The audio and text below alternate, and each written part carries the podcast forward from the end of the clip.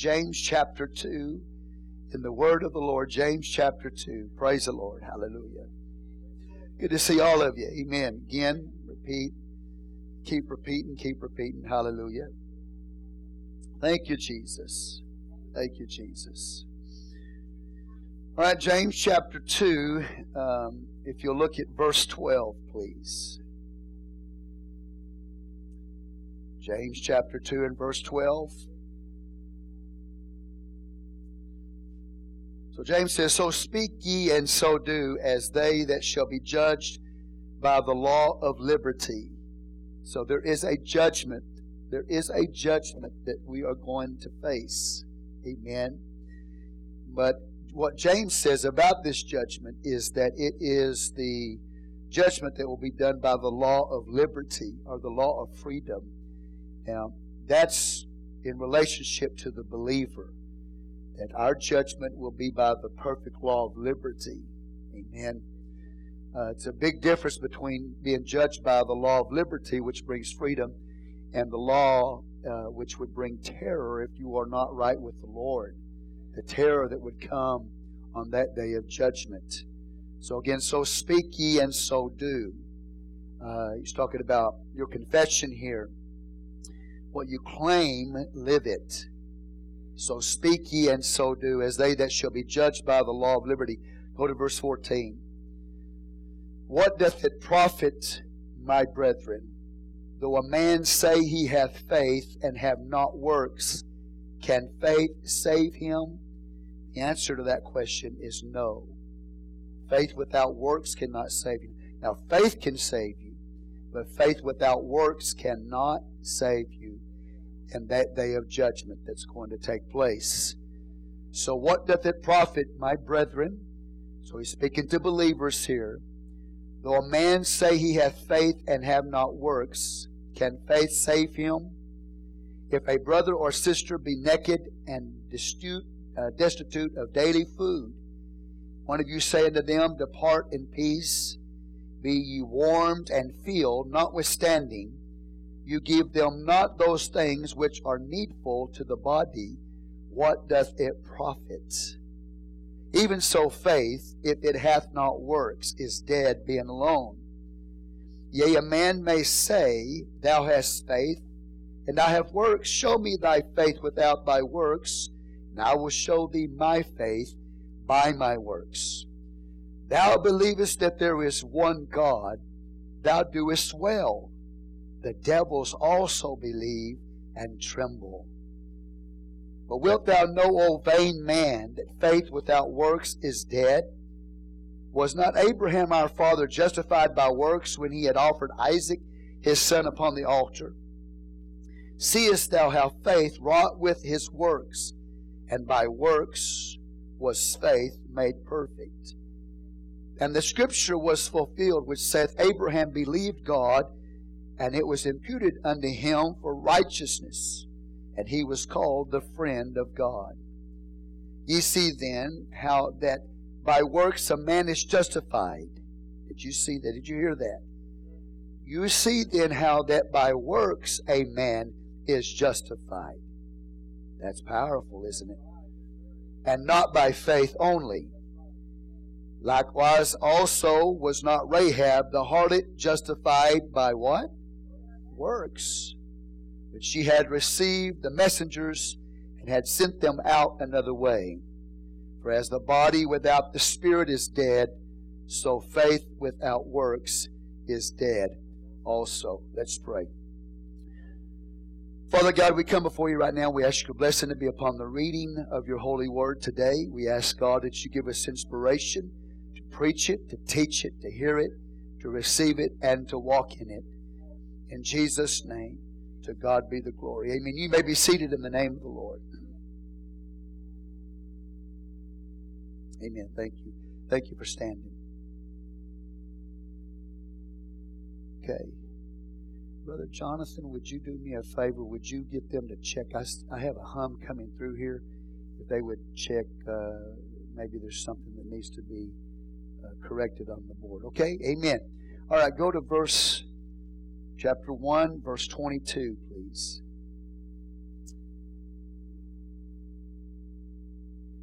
James says this in James 1:22, which we've already covered. He said, "But be ye doers of the word, and not hearers only, deceiving your own selves." Okay. So he's, he's talking about people who hear the word. he says, "You hear the word, but don't just be a hearer of the word; be a doer of that word." Now, in chapter two and verse 12, he says, "So speak ye, and so do." Okay. So in 122 and 23, he talks about being a hearer of the word and then being a doer of that word. Now in verse 12, we have somebody that's claiming something. So it says, So speak ye, so do. You with me here? Okay. So speak ye, so do. What does that mean? Does that mean everything you say? No, he's talking about a confession of faith. So in one case, we, he says, if you be a hearer of the word, be a doer of the word. Now he says, if you claim to be a believer, so speak ye, so do. Then put that into action. Okay? Put your claims, your profession of faith into action. Now, verse, thir- verse uh, 14. But what doth it profit, my brethren, though a man say, did you catch that? Okay, so this man is professing faith. There is a profession of faith that is taking place here. But James is saying, as you speak, as you say in that confession of faith, you are to do that. As they that shall be judged by the law of liberty. Now, what James is saying is there's coming a day when we will stand before God Almighty. And in that on that judgment day, uh, it's going to be a judgment that will bring terror to the person if they do not have faith that has evidence. But if you are a believer, a true believer that has the evidence of faith, that there are works that prove there are there's evidence that you have a genuine faith, it will not be a judgment of terror for you. It will be a judgment of liberty. In fact, he, he talked about rejoicing um, in verse 13. For he shall have judgment without mercy that hath showed no mercy, and mercy rejoice against, rejoiceth against judgment. So that's what's going to happen with the believer. If you and I stand before God in that last day where we are judged, if you are right with God and your faith is proved by works in your life, then you will rejoice over that judgment in that day.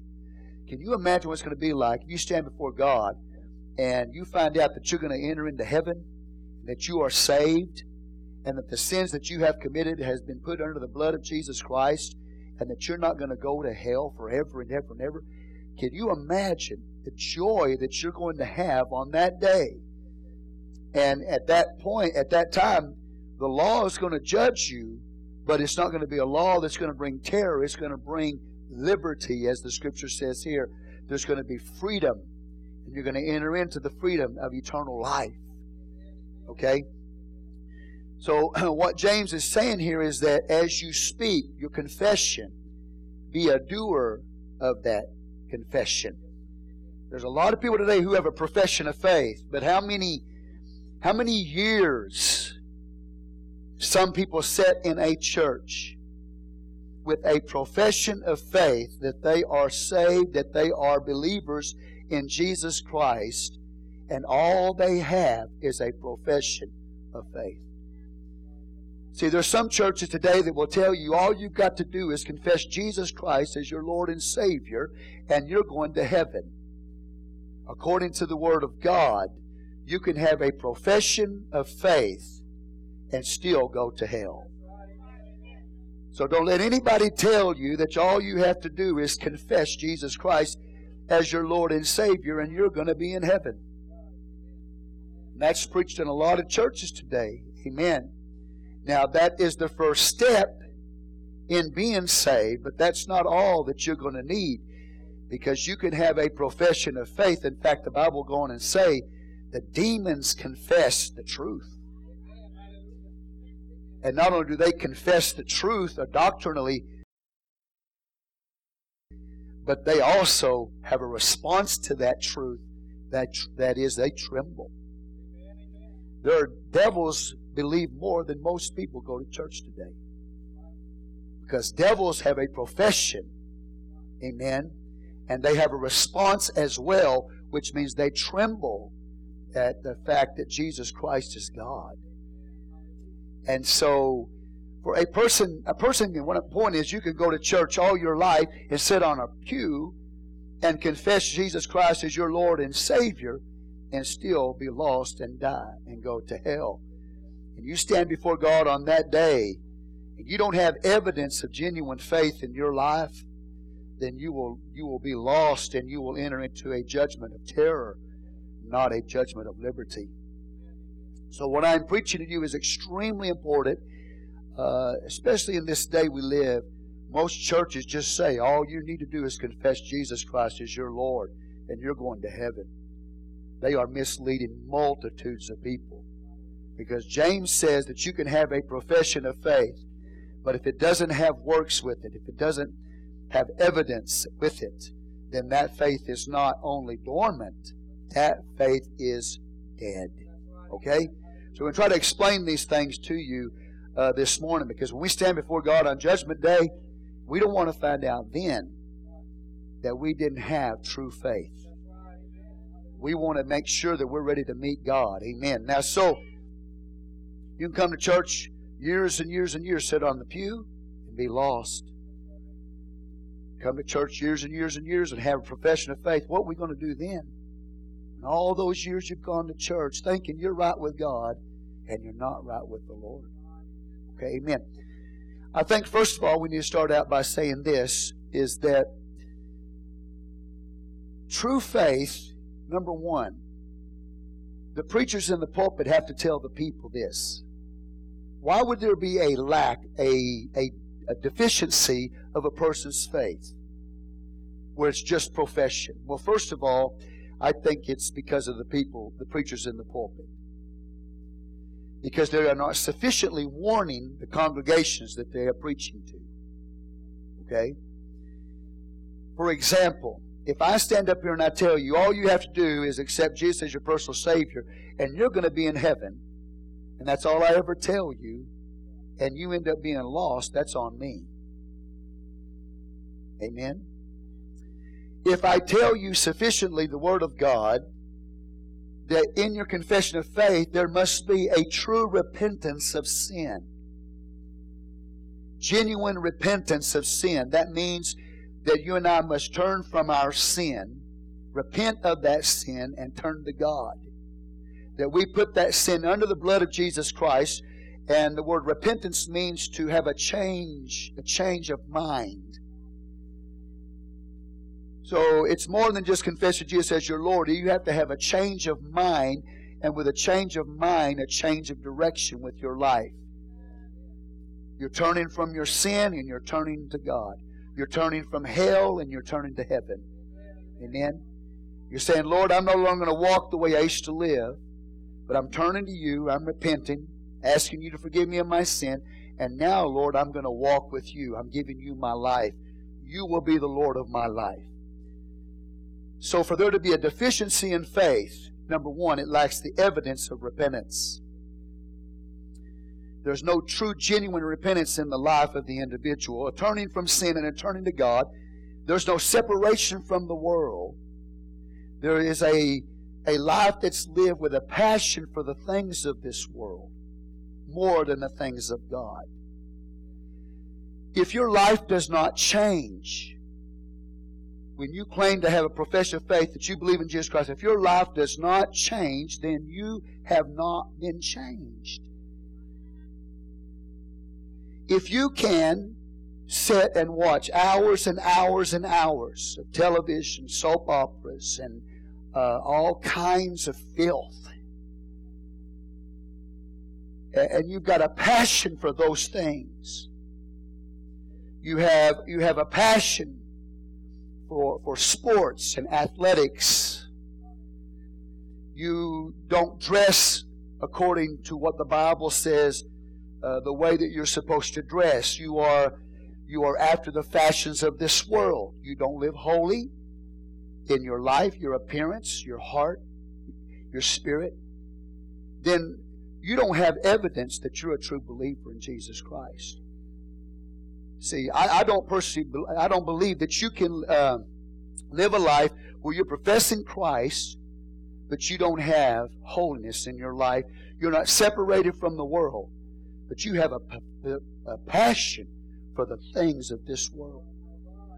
Now, brothers and sisters, and I'm preaching to myself first, and I'm talking to you. How can we set and have a passion for the filth that comes through television and movies that come through the carnal mind, from the carnal minds of men, or listen to the music of this world that come from the carnal minds of men and think that you and I are going to go to heaven. How, how is it possible that you and I could live in an, in an ungodly way, talk in an ungodly way, dress in an immodest way, and still think we're going to heaven? It's not possible. So, where is our passion today? Is it for the world? Is it for the things of the world? Do we have a, a passion for that more than we do God? If we do, brothers and sisters, we don't have the evidence of a true Christian. Amen. And it will be seen in my life, and it will be seen in your life uh, through a separation, a holy life that's lived before God. But that starts with repentance.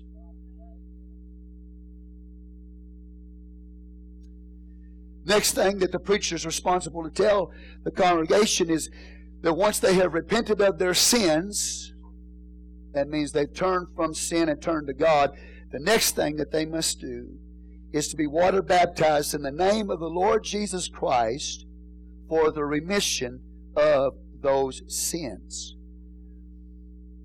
And the Bible says, And then you shall receive the gift of the Holy Ghost. You'll get a brand new life with a new nature, with a new passion for God. You'll become a new creation in Jesus Christ.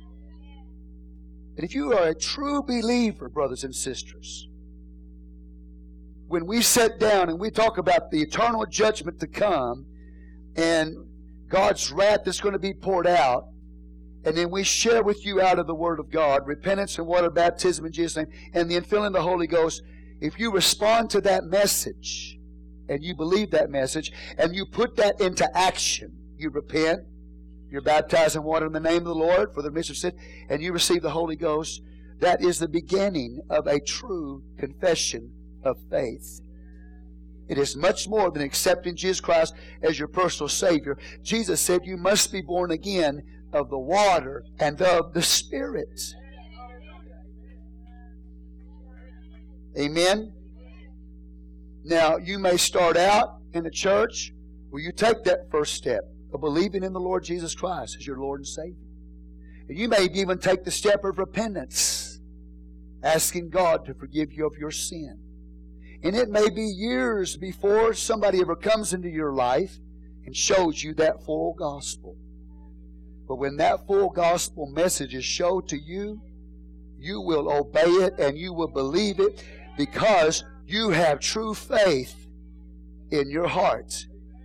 How can you reject that truth if you really have true, genuine faith in your life? So, a lot of this that we're preaching about today, where uh, there is a deficiency in a person's faith that does not produce salvation, is on the pulpits and the preachers because they're not telling the people how to put that faith into action. And so after you become a born again believer, according to Acts 2.38, then you go on and live a holy life, a separated life, a godly life, outwardly and inwardly. And that is the proof that you are a true believer. How many people today have the doing also with the same? So, as your pastor today, I have a responsibility to stand before you and preach you a warning. to tell you that, that we must have action with what our confession is of being born again of the water and the Spirit, and then living a godly and holy life before Him. And if you don't do that, when you stand before God on Judgment Day, you are going to go to hell. There are some people today that don't have enough faith to even make it to church. But they say, I believe in Jesus. So James is going to talk about this. We need to understand that someday we're going to stand before God Almighty and it's going to be Judgment Day. And when I do, do I have the evidence? Do I have the works that justify me?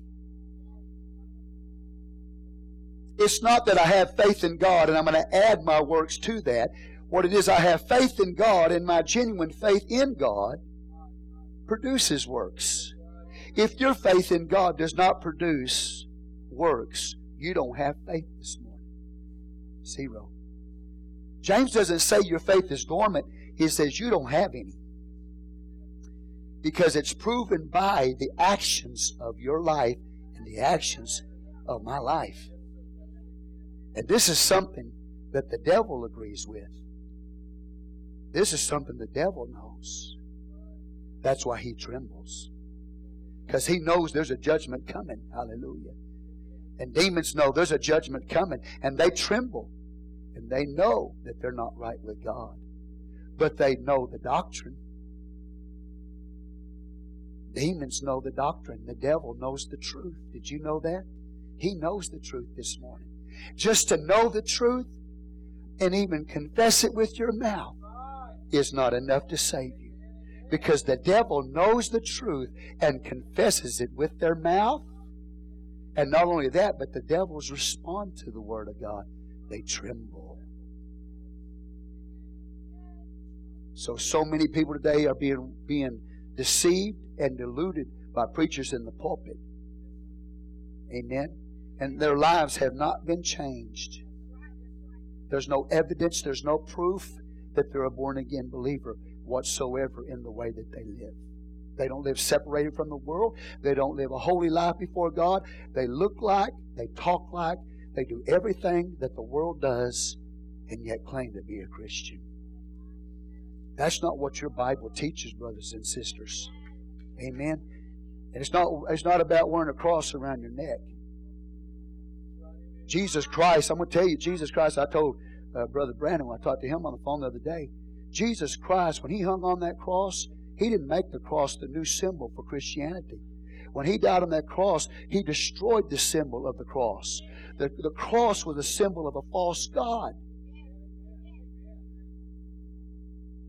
And people before Jesus ever died on the cross wore a cross around their neck to honor a false god called Tammuz to ward off demonic spirits.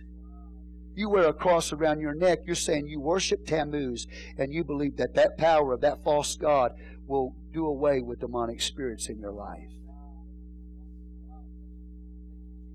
So these these things that people have, these symbolisms that they have, and the professions of faith that they have, they don't understand.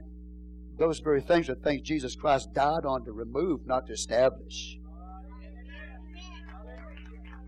Amen. So you can have all that stuff, you know. You can dress. You got the chain. You got all of that, right? You got the Bible underneath your arm. That's not going to be enough. Are you born again of the water and the Spirit? And you look at Acts chapter 2, you will see when, when Peter preached on the day of Pentecost, repentance and water baptism in Jesus' name for the remission of sins and being filled with the Holy Ghost. He keeps on preaching. He talks about judgment that's going to come.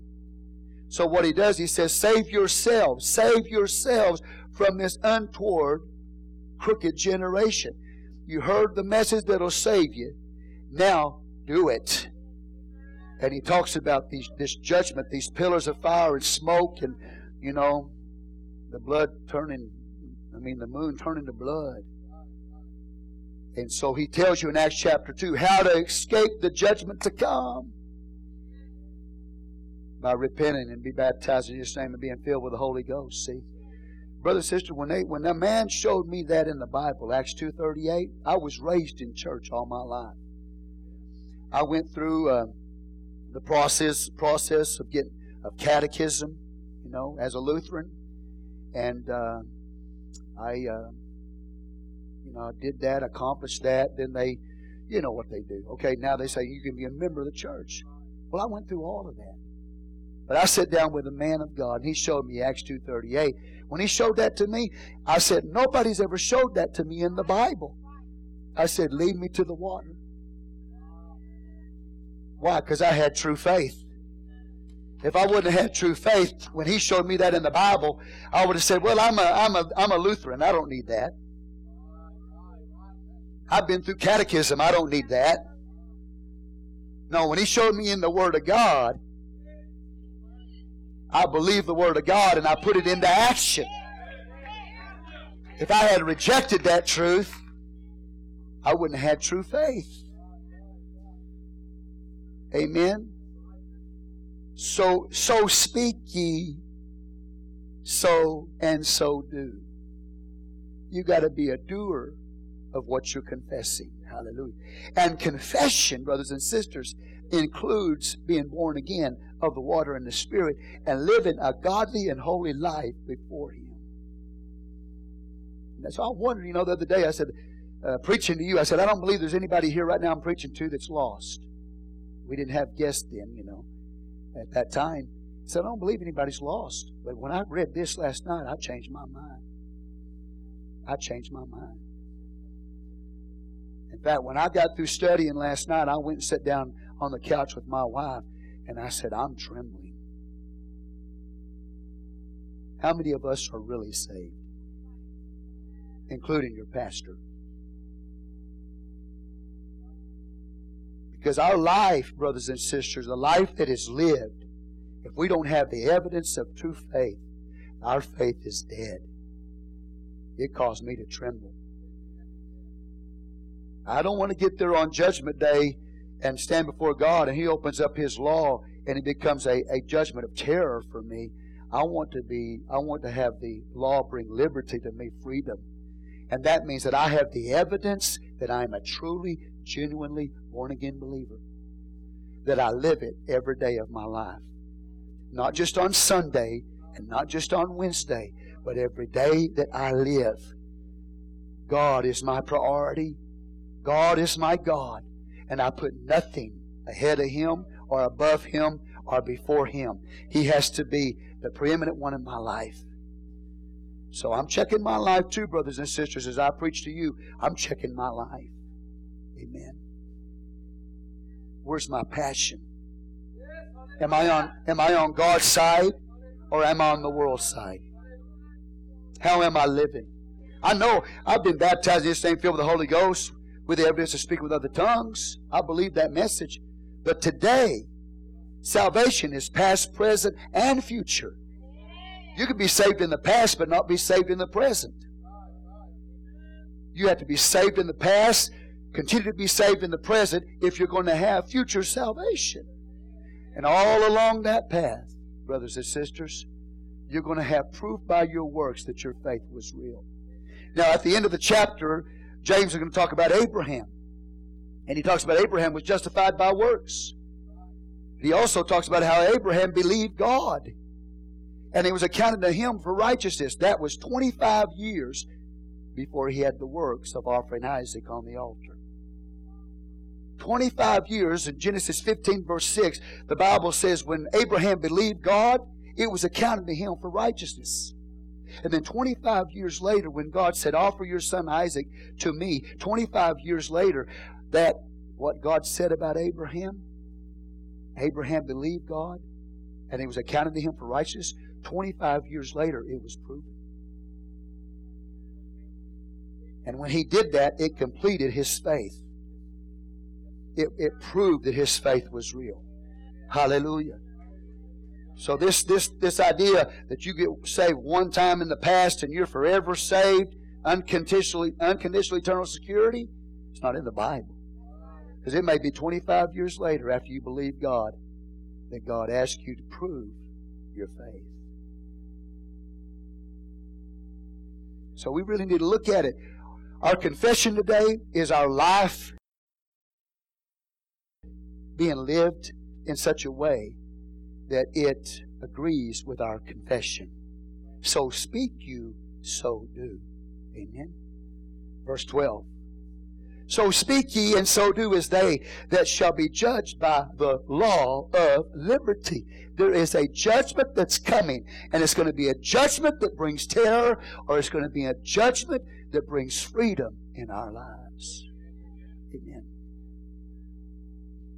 At 18 years of old, I, I knew enough. When I went to my mother and I told my mom at 18 years of old, having been raised in the Lutheran church, I told my mother, I said, I'm not saved. And she patted me on the back, and I'll never forget it in that kitchen. She patted me on the back, and she said, Jerry, you're saved. I said, No, I'm not, Mom. I said, Friday nights I go cruise the drag, and I drink with people that I see at church on Sunday. I said, We're no different from anybody that's in the world. We don't live any different from anybody in the world. I told my mother, How can I be saved? It wasn't too much too longer after that. I was baptized in water in the name of Jesus and filled with the baptism of the Holy Ghost and begin to walk with God in my life. How many people you know today are hypocrites? They confess one thing when they go to church, but they live like they're lost the rest of the week. Well, James is telling you they're lost. They don't have saving faith. So do not desire to be like them or to be living like them. Those that do not have a godly and holy life before Him. Amen. You want to make sure you're calling you're calling election. Make sure you're calling election. Make your call calling election sure. You make absolutely sure that you got the evidence in your life. I'm asking you today. Uh, some of you today, he's preaching to brethren. He's preaching to brothers and sisters in Christ. I'm asking you today, when you look at your life, do you have the evidence that you're a true believer? Or do you listen to the same music of the world, watch the same filth as the world, try to dress and look like the world? Amen? Have the same passions for other things that the world has, and I'm not saying there's necessarily anything wrong with sports or athletics, but it can become your God.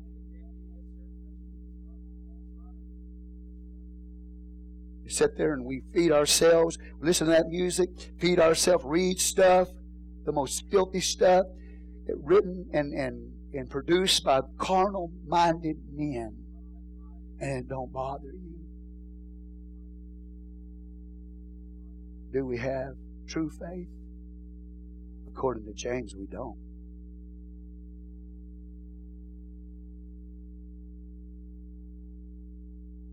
So speak ye, so do as they that shall be judged by the law of liberty. What doth it profit, my brethren? What does it profit, my brethren? See, he's writing believers. He's speaking to believers, not the world. What does it profit, my brethren? profit? What's he talking about? The day of judgment. What's it going to profit you and me on the day of judgment? To stand before God and say, Lord, but I confessed you. What profit will it be for you and I if we stand before God on the day of judgment with no evidence of faith, no works? no separated life, no godly life, no holy life. What's it going to profit you to stand before him on, him on that day and say, But I confessed you? If you don't have the evidence, the works, what profit in that day? What profit in this day, in this moment, in this time? And James begins to talk about this. He'll give us a parable here to explain it. But verse 14, what doth it profit, my brethren, though a man say, there's that profession. Years in the church, profession only. Though a man say he hath faith and hath not works, can faith save him? Well, another Paul talked about it. Amen. We're justified by faith. But here, James is saying the faith that justifies you better has got to have some works with it. If it don't have works with it, your faith is not only. It's not, some people say, "Well, my faith is just dormant." It's not dormant. It's dead. It's nil and void. Hallelujah. Now, you might think I'm coming after you too strong this morning, but I got a responsibility before God to warn you, and I got to listen to, to James myself because I don't want to be lost. Amen? The answer to that question is if you don't have works, James asked the question. The answer to that question is no. Your faith is not going to save you if your faith is by itself.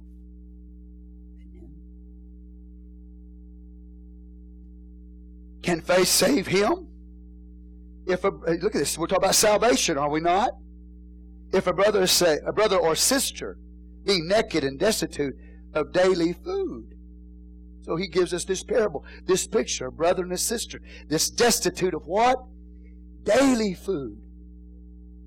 He don't go into extremes. He doesn't say, okay, you got a brother or sister that, you know, go buy him a month's supply worth of food go to Costco and buy a month's supply worth of food. No. He's talking about a specific need, a daily need. This brother don't have food for the day. Amen. It's cold outside. Don't have clothes to wear. It's cold outside. Amen. Now, why is this brother or this sister destitute in this condition where they don't have food to eat? Or a coat to wear in the cold. It could very well be that this brother and sister are being persecuted for the faith. That they, they got rejected by their family, they got rejected by friends, they got rejected at their job, and so now they can't even provide for themselves because of persecution. I don't know what brought it on. The Bible doesn't tell me. But the background of this passage according to most theologians, that these people could be persecuted. And so they now they come to the church destitute, nothing to eat, no daily food, and no coat to wear. It's cold. And so they go to the brothers or the sisters in the church. Can you help me with the meal today? It's cold outside. Can you give me something to wear? Well, eh, here, here's what James says If a brother or sister be naked and destitute of daily food, and one of you say unto them, Depart in peace. You know, we're real good at that, aren't we? You know, but we say it a different way. We don't say depart in peace. We say, I'll be praying for you. I'll be praying for you. How many of y'all ever done that? Be praying for you. Yeah, we're real good, right? See, we want to warm up the situation. Be praying for you. Most of the time, don't even pray for them. Be praying for you. How many y'all ever don't lift your hand? How many you ever told somebody, be praying for you, and you don't? You don't even do that. But it sounds good. See? So we might not say, you know, depart and be warm. Right? We say, I'm praying for you. Amen.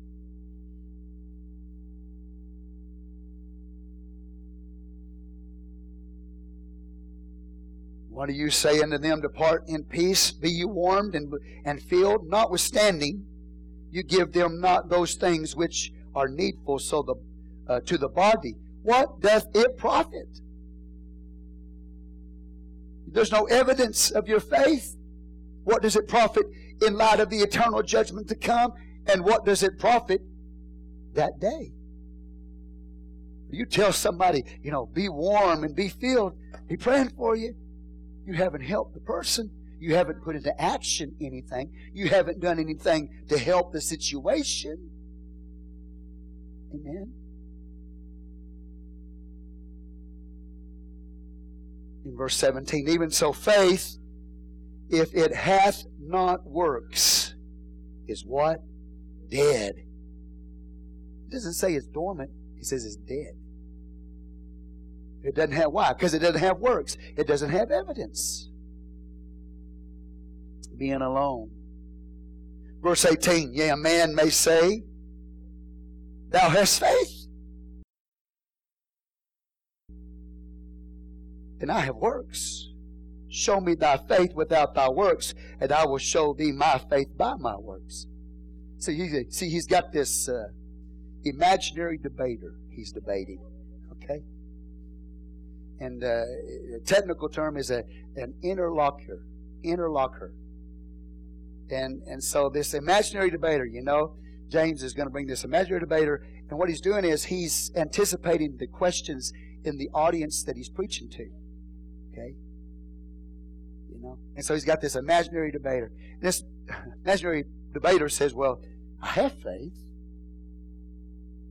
And James says, Well, I have faith, but my work my faith is demonstrated by works. Amen. He said, I'll show you my faith by my works. Now the point being is this is that faith is invisible. You know, it's between it's something that's between you and God. Right? So if I say I have faith in God, it's a, because it's an invisible thing in the heart between you and the Lord. Nobody can see that. Right? It's an faith is invisible. All right, so I have got faith, but the only way in order for faith to become visible so it can be seen is when you put actions to it. So that the invisible faith that you claim to have stays invisible because it's not real. Until that true faith that you have produces action in your life. Does that make sense? Then your faith is seen.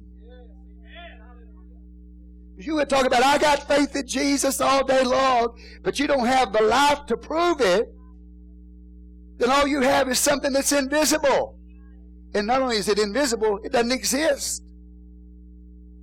Because true faith in the Lord is going to become visible by the way that you live.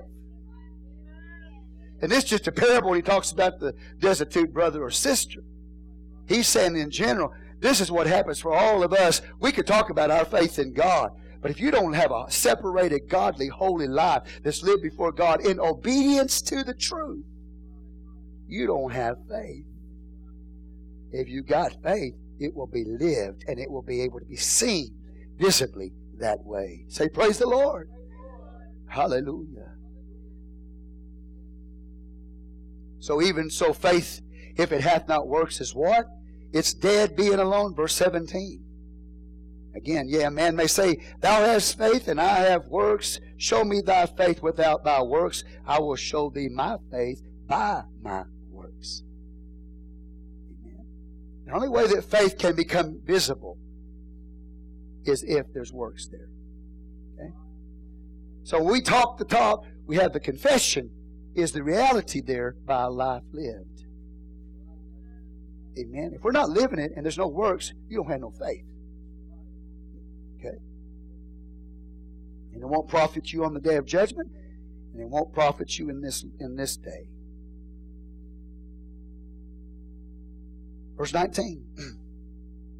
Now, James is going to talk about something very powerful. Now, listen to this. Verse 19. Thou believest that there is what? One God. Thou doest well. The devils also believe and tremble. Did you hear that? The devils believe in one God and they tremble. So if you believe, if you have a statement of faith, like Deuteronomy 6 and 4 was the statement of faith for Israel. Hear, O Israel, the Lord our God is one Lord. One Lord, one God. Surrounded by the nations who practice polytheism the worship of many gods. Here's little Israel. Hear, O Israel, the Lord our God is one Lord. Not two, not three, but one Lord. Numerical oneness. That was the, the statement of faith for the Israelite. They called it the Shema. And they would stand up and they would pray, Hear, O Israel, the Lord our God is one. And they would say, He's one, He's one, He's one, He's one. They would repeat that in the congregation. He's one God. It was their confession of faith in the midst of a culture who believed in many gods.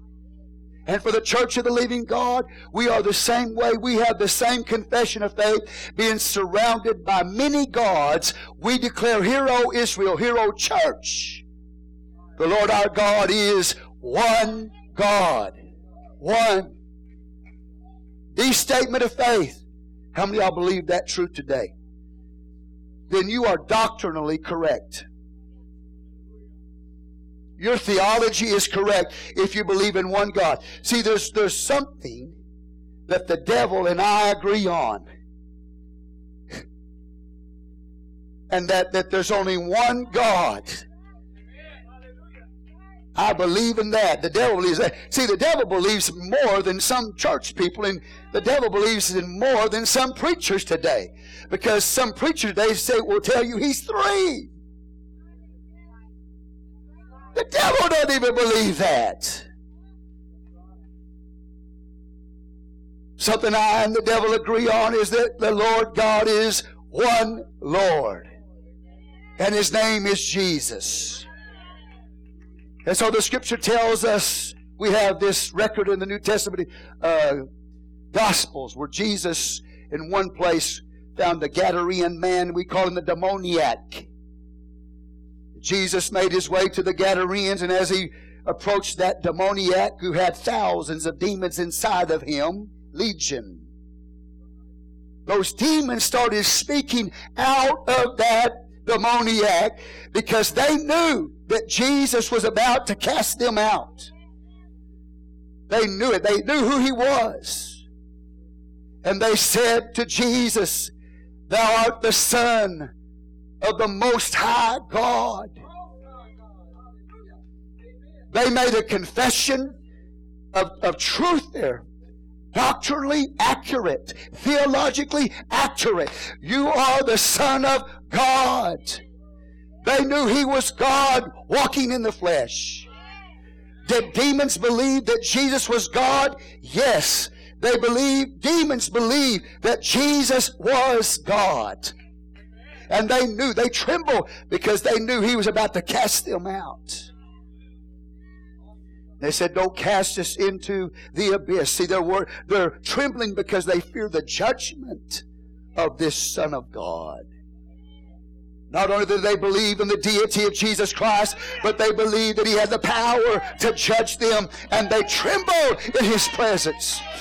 They said, Don't cast us into the abyss. Jesus cast them into the swine, and the swine went off the cliff into the waters and were drowned.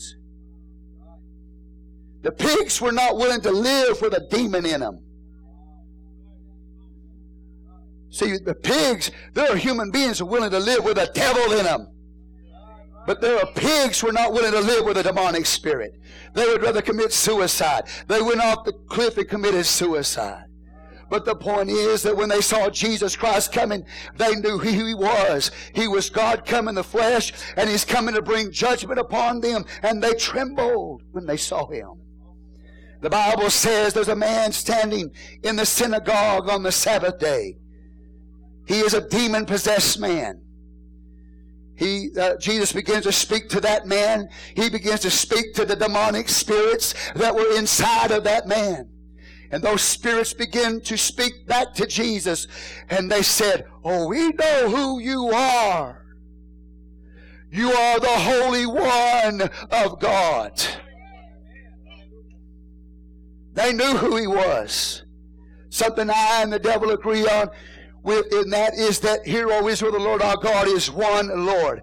The wording here is exactly the same as the Shema in Deuteronomy 6 and 4. The devils believe in one God. He says, if you do, if you believe in one God, you got the doctrine right. You do well. But is that enough to save you? No. You can have all your theology right. You can have the doctrine concerning the oneness of God, right? And still be lost. Because obviously, if the devil believes that there's one God, he's not saved. So confession, even knowing the truth doctrinally, is not enough to save us. And notice this, he, James is talking about faith without works is dead being alone. Notice this. Not only did the devils have a correct theology, they were doctrinally correct. They knew there was only one God, but they also responded with trembling. There was an action. And that didn't produce salvation for them because uh, it did not produce obedience to the truth. It did not produce a changed life in the devil. Amen? The devils can't be saved, obviously. But the point being is this that James is saying, even when you're looking at the demonic world, you look at devils. They confess that there's one God. They have the right doctrine. They have the right faith when it comes to who Jesus is. And not only that, he says, and they respond to the word when they hear it. They respond to that confession with trembling. They know there's a judgment day coming. And they do everything they can, brothers and sisters, to try to stop that day from coming. But those demons cannot stop that day from coming. They're doing everything they can to stop it, but they can't stop that day of judgment. So they confess He is God. They believe in the deity of Jesus, but they, and they also tremble, respond to that, because they know judgment's coming. And they do everything they can to stop it, but they can't stop it. Now I ask you today, do you believe in one God? you do well. But that's not enough to save you. Do you also know that there, there is a judgment that's going to come? And that when that judgment's come, you better have some evidence. You better have some works. You better have a response to that faith that you profess. Don't just say it, but do it. Don't just claim it, but live it. The devil even knows the truth. They confessed it when he walked the earth. They know more than most preachers in the pulpit do. Most saints in the church do. Not here because we preach the oneness of God to you. And we preach the judgment to come. Hallelujah. But I'm also telling you, and I'm preaching to myself by the word of God today, that I better have the works. I better have the evidence on that day of judgment. Because if I don't have it, what will it profit me? to say I've got faith. Devil believes in the doctrine. Brothers and sisters, the devil believes that Jesus Christ came in this world was God come in the flesh. The devil believes that Jesus Christ died on that cross and shed his blood to save mankind. The devil knows that. He believes that. He believed Jesus rose again on the third day. He believed that Jesus ascended to sit on the right hand of God. He believes that. He believes the Holy Ghost was poured out on the day of Pentecost. He saw those people speaking with other tongues as the Spirit gave the utterance. He believes that. He believes that when you repent of your sin and are baptized in the name of Jesus, your sins will be remitted. He believes that you can receive the baptism of the Holy Ghost. He believes the truth, but he's lost. How many today people in churches all over America, all over the world today, they have doctrinal confessions of faith, but they're not saved because they don't have the response. They don't even tremble at His word like demons tremble at His word, knowing judgment's coming. Where is the action? Where is the response to that confession of faith? What I'm telling you today is you can know this Bible inside out from Genesis to the book of Revelation. You can quote it left and right. You can quote the scripture, the Shema, heroes with the Lord our God is one Lord. You can tremble at the fact that judgment's coming, but if it does not produce a saving faith, which results in proof or evidence, your faith is dead.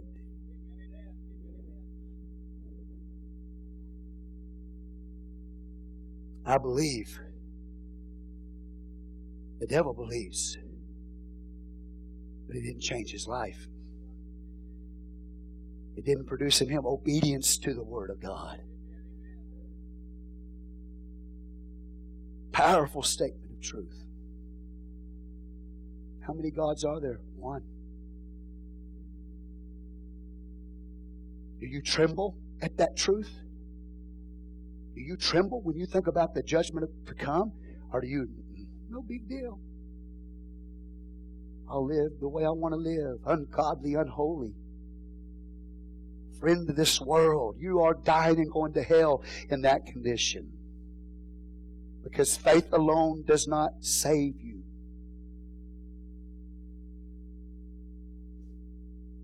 You with me today? If there be any person here today that's got a demonic spirit inside of them, that demonic spirit will tremble inside of you, knowing the truth that I preach. He knows the invisible God of eternity came in the form of a man and walked this earth. They knew who he was. They were strict monotheistic.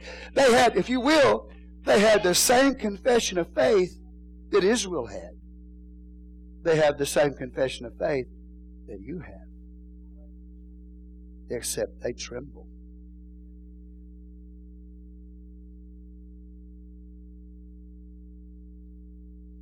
It's not enough. It's not enough. Thou believest that there is one God, thou doest well. The devils also believe. And look, they even have a response. Do you see the point, brothers and sisters? You and I can have all the doctrines right, man. We can have them memorized. We can teach them. Only confession, only profession. Are you living it today? Do you live a godly, holy, separated life of obedience to the truth of God's Word? Can it be seen? Is the evidence there? That's what's going to stand on Judgment Day. When the devil looks at my life or looks at your life, the devil even knows that a life without works, evidence proving of that faith, the devil knows that you're lost. He knows that. He knows what's required. That true faith produces true evidence.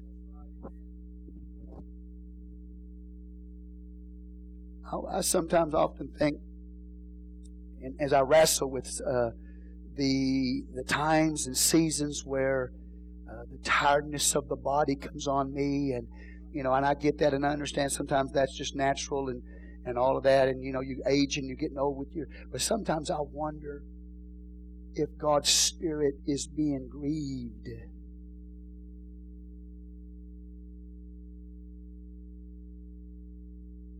By the life that is lived. If you're not walking in a way that's pleasing God, you will be oppressed, you will be tired. You will be wore out because you're resisting the work of the Spirit of God in your life. You can take all the vitamins you want to. You can drink all the vital water you want to. You can do all of that. You can take all the drugs you want to but you're never going to be where you want to be physically. Or you with me? Because God is wrestling with your soul. He wrestles with my soul. Maybe I think I'm on my way to heaven and the Holy Ghost in me is grieved. Says, I'm trying to save you, son. You're kicking against the pricks.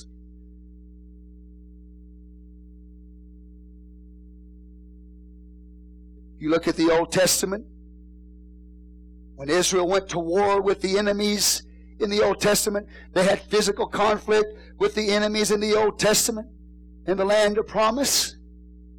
But we don't fight with swords now, do we? Physical swords. We don't fight physical bodies. Then what does that teach us? Mortify your enemy. Kill the deeds of the body It teaches you the Spirit of God is at war with your flesh. The Spirit of God is at war with my flesh.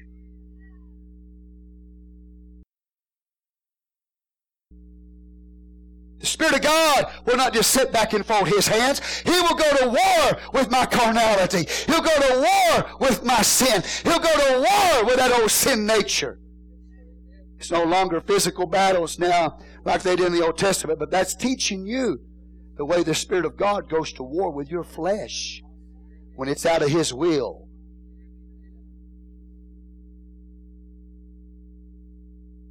You get a true servant of God, and I'm not claiming to be that. I'm going to stand and preach the Word of God. I'll let God judge me on Judgment Day. But I will say that today. You get a true servant of God, it's really anointed by God. He'll come after your Adamic nature every time he preaches. The Holy Ghost in that man will not let you just sit there in your carnality and your black backslidden condition with a passion for the world. a life given over to that old Adamic nature. He'll not let that happen inside of you if he's truly called by God because all prophets go after that old Adamic nature that's on the inside of every one of you and inside of me. They leave this house and say, He was after me. You better believe I was after you. I'm after your flesh, your carnality, your backslidden state. You better believe it. I'm going to preach the Word of God to you. Because God is at war with that that opposes Him in us. Say, Praise the Lord. You know, what I mean? when we get right with God, it's amazing how, you know, when we get delivered and we get right with God, how whole and complete we become. We're not lacking anymore. We have wholeness in our life. Victory and power and strength in our life. But until then, the Holy Ghost will be in your life warring and convicting you and dealing with you, man. Trying to save you. That's the goodness of God in my life. When God strives with me, refuses to allow me to continue in my state, my condition, the path for the love for the things of this world, feeding on the filth Amen. Say praise the Lord. It could have. Listen, this happened to me. It could happen to all of us. I'm going to be honest with you. Are y'all with me? There's some things, man, movies and stuff. I'm going, man, you know that's filth, man. I'm not standing up here preaching to you like you know I'm up here and you're down there. I'm just telling you. That's why the Holy Ghost deals with me. Music. You know, you think about it, brothers and sisters. The way you dress is telling everybody what you, you're either a friend of the world or you're a friend of God. You can talk good talk all you want to, but the way you dress, you are by your actions declaring whether or not you have true faith or not. God will go to war with that in you. And ungodliness and modesty in our life. And I thank God for it. I'm not complaining today. I thank God for it. Holy Ghost, wear me out until I get so tired of resisting you and fighting you and rejecting you, your conviction. Wear me out till I fall on my face before you in an altar. Because the day of judgment's coming. And this passive Christianity, this lukewarm Laodicea, confession only Christianity is not going to be enough to save you or me. We don't have the life lived and life changed in obedience to truth that God requires in His Word. He calls every one of us to live a separated and godly life, separate from this world, holy before God. And everything that we do, and the thoughts that we have, what we give ourselves to listen to, watch, how we dress, everything. We got the evidence today that we're true servants of God. You can get mad and quit and go somewhere else. You can quit and go to another church, man, where that church pretty much has been captured by the world. They look like the world, they're no different from the world. They're trying to reach the masses by being like them. Only way you'll ever reach, truly reach people is by living a separated, godly life and preaching to the people a separated and godly, holy life. God will go to war with that because His Spirit is grieved. You're a believer. So His work, see, because, because God, as we talked to you earlier, before receive with meekness the implanted word which is able to save your soul. The word of God is like a seed. And what we see in this person here that doesn't have evidence of faith, we see seed that has been aborted. We see seed that fell into the ground, but the seed was spoiled. It didn't produce any fruit. So today, brothers and sisters, I'm not trying to be too harsh with you, but today we need to examine our life. What do we do with the other, you know, whatever? How many hours we have available to us? How do we live? What are we giving ourselves to? If we're giving ourselves to the world, the passions of this world. No wonder we come in here where we don't have no power, no victory at all.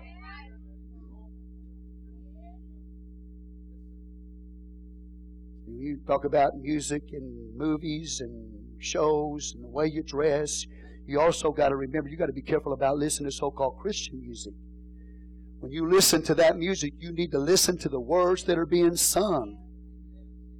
Because some of the, some of the songs in so called Christian music today are not biblical, they're rooted in philosophy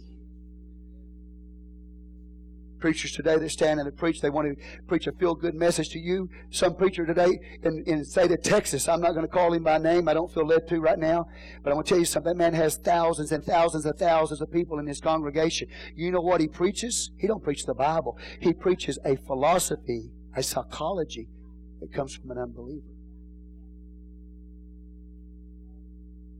If you're not careful, you start listening to that charismatic stuff, it'll start messing with your head. This, I'm going to listen to the Word of God.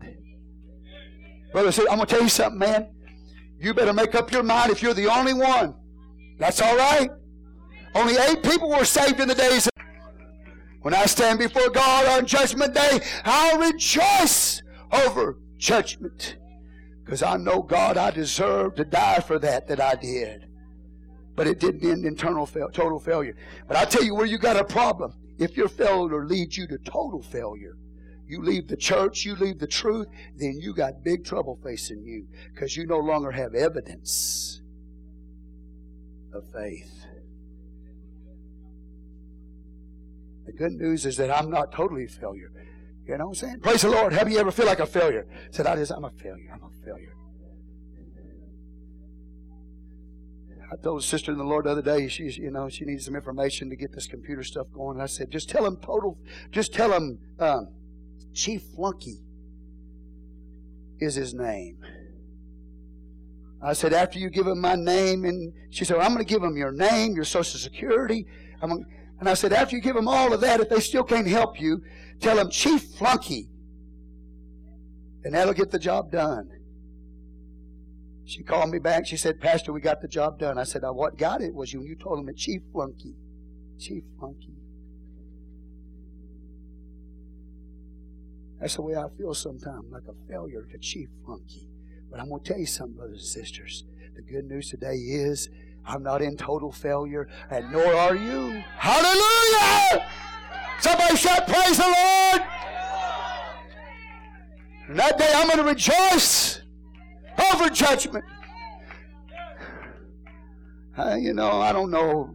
The sin is under the blood, and I won't have to pay that price because it's under the blood, but I wonder if God's going to let me see what I did so I can rejoice. Say, Lord, I see what I did, and I know I deserve judgment. But I rejoice over judgment. Mercy rejoices over judgment because it did not issue forth in total failure in my life. So that when I stand before God, I'll stand there in terror at the time of judgment. But it'll be a time of judgment that brings freedom to me in my life. Give the Lord a hand clap of praise. Hallelujah. Anybody want to ask you what's your pastor name? Just tell him Chief Flunky. Amen. I'm in touch with myself. I know. But I know God. I know God's mercy and grace in my life. And I thank God I'm not a total, I'm a total failure. I thank God for that. Hallelujah. Amen. Say praise the Lord. But I've got to have, I can't make excuses for myself. There's got to be the works in my life that prove I've got the goods, that I've got the faith. Hallelujah. A life lived separated and godly and holy before the Lord. How many y'all? So I already confessed my failure. I'm chief flunky. How about y'all? Anybody here, Eddie? You ever feel that way? Sister Monica? Yeah. Join the club. But we're still fighting. We're still here. We're still in this battle. Hallelujah. Did anybody not lift your hand? You're the one I'm worried about.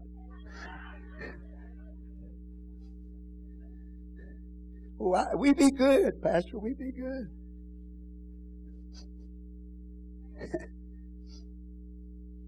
Judgment day's coming. We believe that. We should tremble.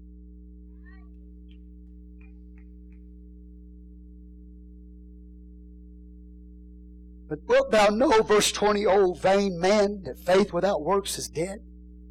Vain man. Vain man. Don't you know that, that faith without works is dead? Being alone is dead. He said, vain man, you're, you're futile. Your profession, you claim to be a believer. You profess with your mouth to be a believer, but you don't live it. You don't have a separated holy life before God. You don't live it. So your profession is dead. Say, praise the Lord. When you, when you got born again, how many of your life changed? It changed. If it didn't, nothing happened. Okay? You with me? Praise the Lord. I know my life changed. I can look back almost 40 years. I can tell you the way I was living before. My life changed. Amen. And I, I love Him. I thank God. Well, wilt thou know, vain man, that faith without works is dead? You know, that word vain's interesting. You know, you're not going to like it, but, but because you want me to be all refined and dignified, you know. And I'm really trying hard to. But you know what he says? He says, You're empty headed if you believe that. Look at your neighbor and say, That dude's empty headed. You think that you can you can just have a confession of faith and don't have no evidence, no proof. You got an empty head. That's what it literally is. That's what the literal meaning is. You know? Another another term that's used sometimes. maybe if you don't understand empty headed, maybe I can give you this term, blockhead. Blockhead. Say praise the Lord. If you don't like that term, I read one translation uh, yesterday. He said, You're stupid.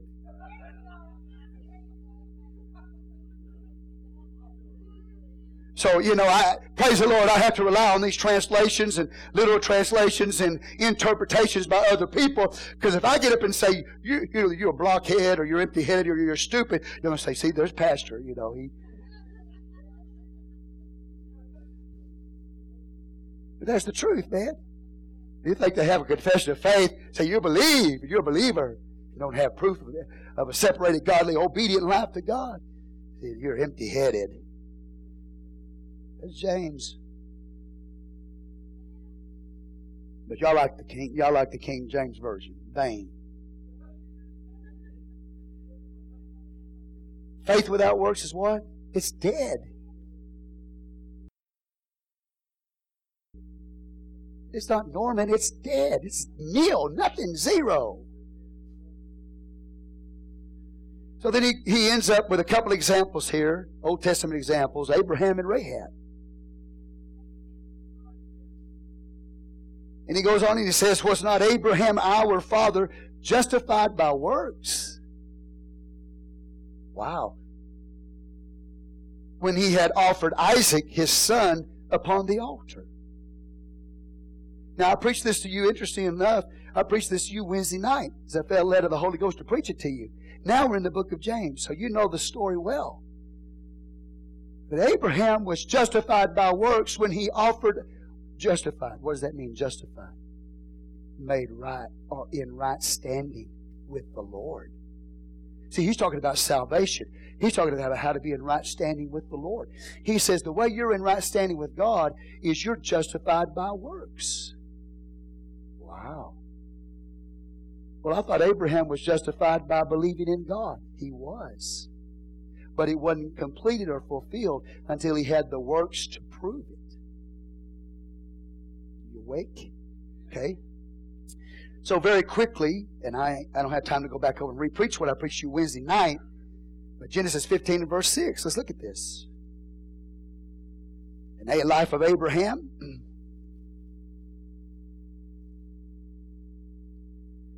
He believed God and it was counted unto him for righteousness. God put it on his account.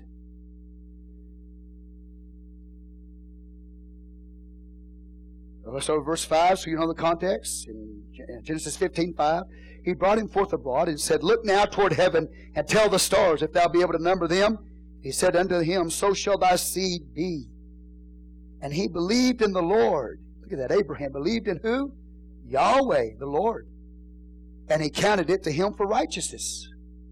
But it wasn't until 25 years later, after Abraham exercised, Abram exercised his faith in the Lord and believed the word of God, it wasn't until 25 years later till that faith was proven. Genesis 22.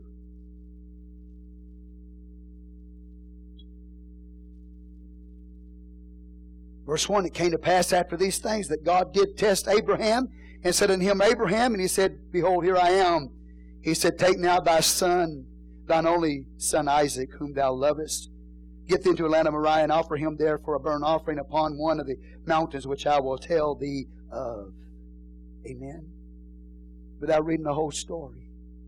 25 years later, after God says that Abraham believed him and it was accounted to him for righteousness.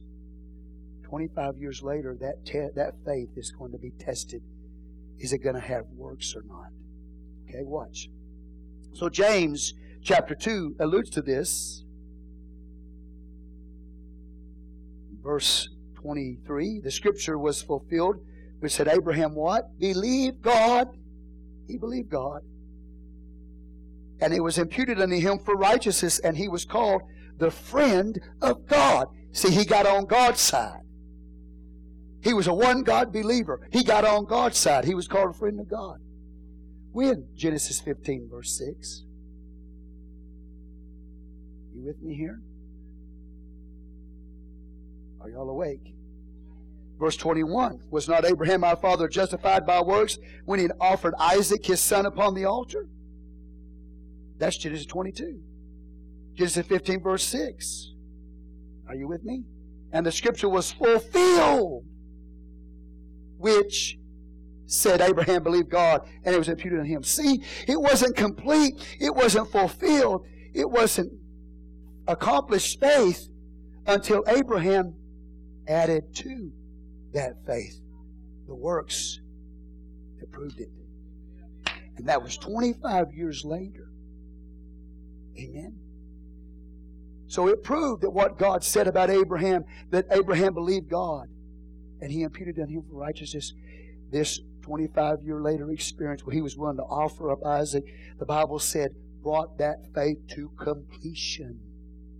It was real. Amen. So Abraham didn't just have a profession of faith that he believed in God, he had the evidence or the work that he believed in God. See? Powerful. He was called the friend of God. I mean, God.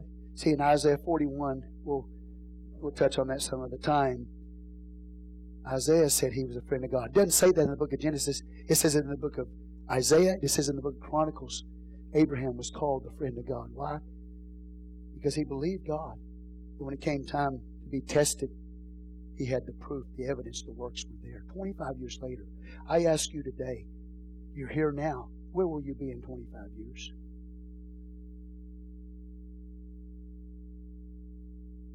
Will you have the proof, the evidence of faith that it's real or not? A saving faith, a faith that puts you in right standing before God, is a faith that is demonstrated by evidence of works that life. Amen. So someday, Judgment Day, you won't be able to point a finger at your pastor. Everybody in this church this morning, if you don't make it into heaven, you won't be able to blame me. I've warned you. I've told you what the Bible said. If I don't make it, I have no, no excuse. Because the Word of God says. See, how many churches you ever been to? All they say, just confess Jesus your personal Savior, and you're going to heaven. Not James. He's not the pastor of that church. Yeah. Oh, just keep. No. Abraham was a friend to God. That means he was on God's side. He wasn't on the world's side. You can't be joining the world and living like the world and be on God's side. Say, Praise the Lord. Verse 24, you see then how that by works a man is justified, by works put in right standing, not by faith only. Amen. Likewise, also, now he talks about a woman. Now, this woman, Rahab, is not even in the same league as Abraham. She's not even in the same league, you know, but he's talked about a man, so he's, he's, he's going to reach over and pick a woman, Rahab. You know, we got to talk about a woman. We're going to talk about a man. We've got to talk about a woman, James said. But I think that really he could have picked Sarah. He could have picked a lot of other women. And I'm going to show you tonight why I really believe he picked her here. If you come back.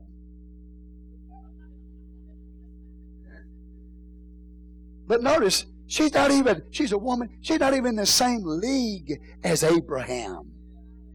Abraham is known as the father of the faithful. You know what James says? Rahab, the harlot. He didn't apologize for it. He said she was a whore.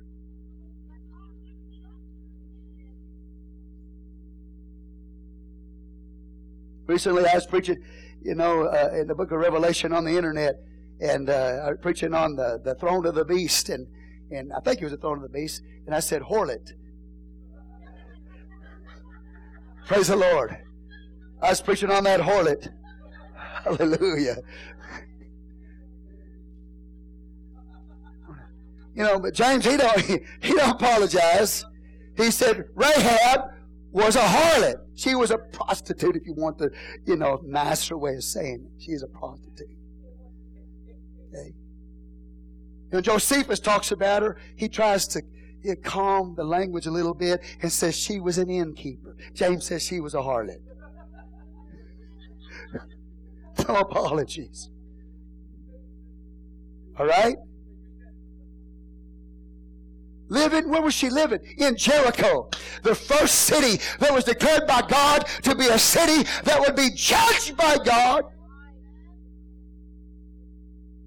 She's a woman. She's an idol worshiper, surrounded by polytheistic people who believe in more than one God, and a prostitute in the city, sitting in the wall waiting for people to come by to seduce. But Joshua 2:11 tells us what she did. Go there very quickly. How it all started. Two spies go over to Jericho to spy out Jericho. And Rahab the harlot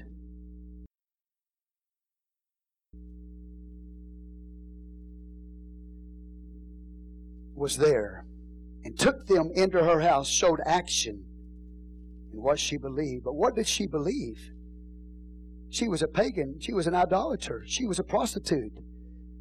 But in Joshua chapter 2 and verse 11, and as soon as we had heard these things, our hearts did melt. neither did there remain any more courage in any man because of you. For the Lord, look at this, that's Yahweh, your God. He is God. This polytheistic woman, idol worshiper, this woman who was a prostitute in a city that was declared by God to be judged and burned by fire and cursed, accursed. And accursed is anybody who would take anything out of Jericho. It was so cursed by God, the judgment of God was so severe upon it that nobody could take anything out of it. And Achan took of the accursed thing, and you know what happened to Achan. But Rahab, you know what she did? She said, Yahweh is God. He is God. This idol, worshiper declared the same thing that the devils confess, and that he is God, one God. So the harlot stopped being a harlot. The harlot came out of that city. That harlot escaped from her harlotry. She repented. She declared the oneness of God. The Bible said she took and put a scarlet cord outside of her window so that the spies, when they saw the scarlet cord, which speaks of the blood of Jesus, they said, don't, don't don't destroy her. She's saved because she believed in the blood of Jesus. Are y'all here today? the scarlet cord. That scarlet cord there that we talk about is connected to the Passover lamb in Israel. And the two spies said, You just hang this scarlet cord, which speaks of the blood of the Passover lamb, out your window. And when the judgments of God fall upon this city, because you put your faith in the blood and one God, and you not only acknowledged Him, but you put to action that faith by hiding us in this city. When we come by, we know that your faith is real and you're not going to be judged. Hallelujah. But it's going to be your liberty, your freedom, not your terror. And you're going to come out of that city that's determined by God to be judged. God is saying, come out of the harlot. Come out of that, are you with me? Come out of that city that's going to be judged. There's a harlot riding on the back of that scarlet colored beast. Come out of her. Don't be a part of her. And you can be. This is a hope for all of us we can be saved, But God can save Rahab. But is what James says I come to close? Likewise, also was not Rahab. By the, by the way, her name means broad. I'll explain that tonight. Likewise, also was not Rahab the harlot justified by works when she had received the messengers and had sent them out another way. For isn't that amazing? You know, Abraham's up here, man. But he talks about a woman who was a prostitute. She didn't say that way. She got converted. She believed in the blood. She got converted. She believed in one God. She put it into action, not just an acknowledgement. She had works with or evidence that proved that her faith was real. And I want you to think about that as I come to a close. What she did was dangerous. And when you really live for God in this world, the way the Bible calls you to live, it can be dangerous. She risked her life to hide those spies in that house. Forget about this easy believism stuff. When you have true faith, it will have the proof of the works, the evidence in your life, and sometimes it will cause you to do things that are dangerous in this world. It's Not easy believism.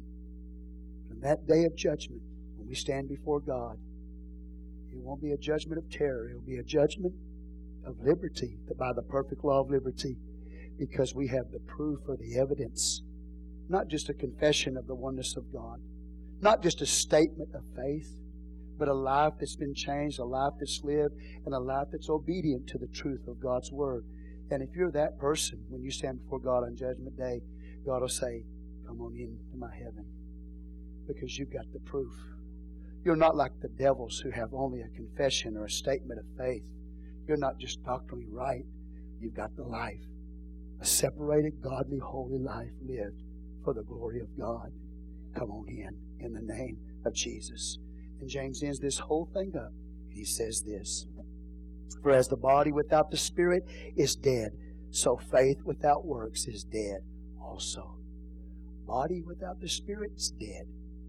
Faith without works is like a body without a spirit. It's dead. You believe in one God? Good. You believe in one God? You've got the body. Now you need the spirit. And that is to live a life, a, a Jesus life, if you will. You believe that Jesus is God? Now live that Jesus life. Amen. If you do, then your body has a spirit in it. And you don't just have a confession of faith. Would you stand?